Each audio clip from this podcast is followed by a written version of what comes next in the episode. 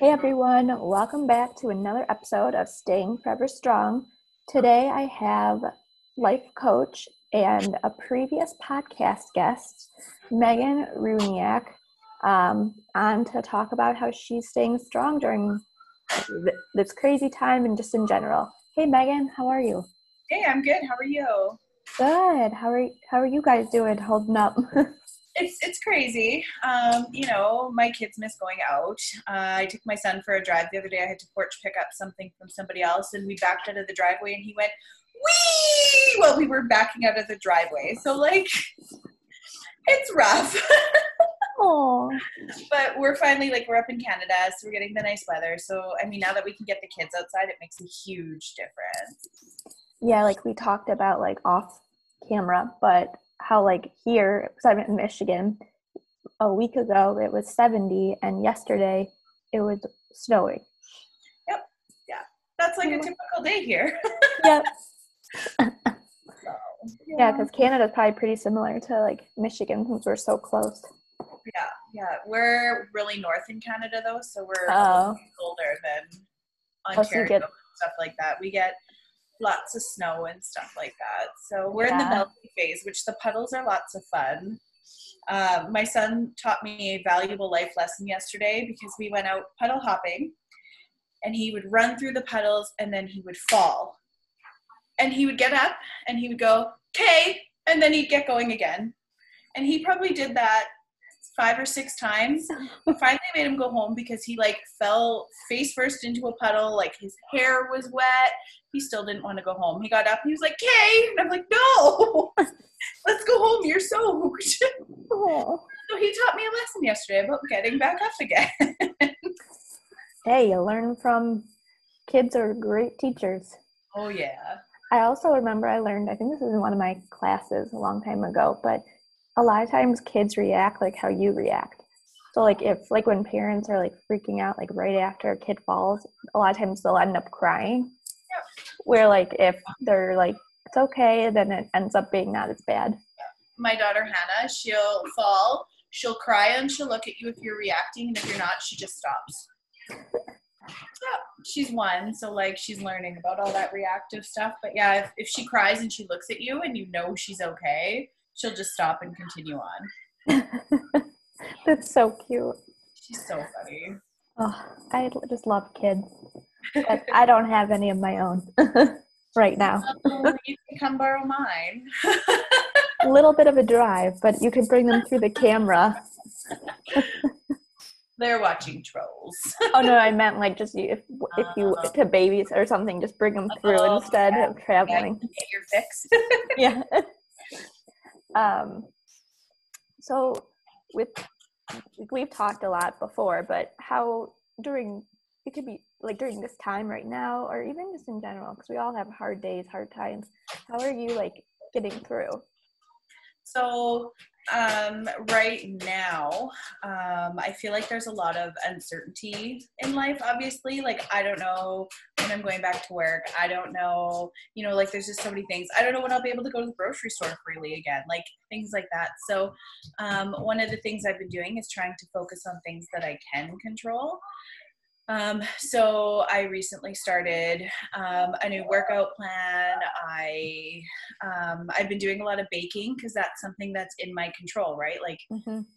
And it's got a routine to it and stuff like that. So it's really been focusing on finding things that I can control in my life because there is such a lack of control right now, right? There's just so much uncertainty, and I would drive myself crazy if I sat around and just thought about everything that I don't know right now. So I have found it so helpful to just find those things that I can control. And I guess the other thing I try to remind myself is I will never have a time in my life again like this. So yes, it's stressful, but man, to be able to just slow down, not feel I'm running from thing to thing to thing, especially as a working mom and an entrepreneur with 2 kids, I will never ever get this opportunity again to just really slow down, evaluate what's going on in my life, decide to have a coffee in Bailey's one morning because I don't have to run around. I will never get this time again. And I try and really remind myself that there's like a blessing in it, that this is a time that I can make changes and look at what normal was and look at what needs to be different about it. We will never have this opportunity to reevaluate our lives again.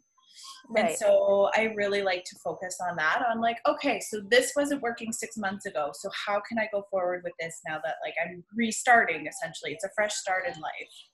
Yeah. So yeah. I love that. Yeah. And even just when I have a bad day, like I often find that baking is like my thing, just because you shut your brain off, right? Like you don't have to problem solve really. I mean, the odd thing maybe, but like you don't have to problem solve. You follow these instructions, you get an end result.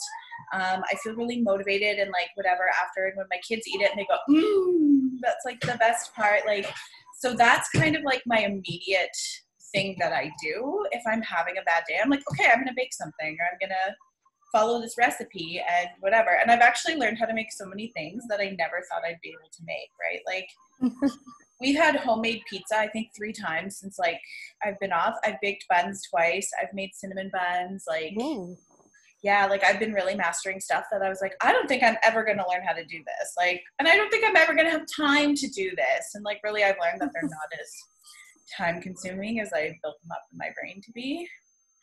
And I guess the other thing I've been working on too is looking at ways to improve the world around me. So I started a compost bin since being quarantined and different things like that. And I always watch out on Facebook. We have a community group for like our little community. And I always watch for people who need things that I have that I can like take to them. Like a lady the other day ran out of coffee, but she couldn't go out because she had a little baby. And I'm like, here, I'll grind you some. Like, where's your address? And I dropped off just like a bag of coffee, and you know, that makes me feel better. And you know, it's something that I know I'm doing to contribute to society still, because it's so uncertain. And so you just got to keep yourself busy and positive. And I started a business, another business, because why not?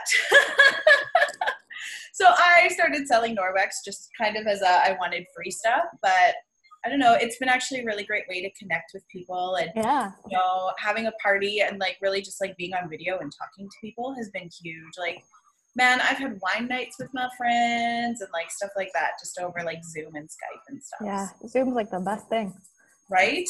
It's a huge deal. Even my family, like we, like my family all lives in Saskatchewan. So for Easter, we did, like a Zoom, and we had like dinner and dessert together and stuff like that. And like, so we were still able to get together. What are you doing, buddy?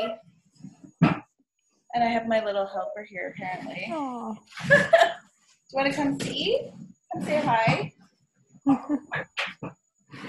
you can't go do dishes right now. He loves to play in the sink. Do you want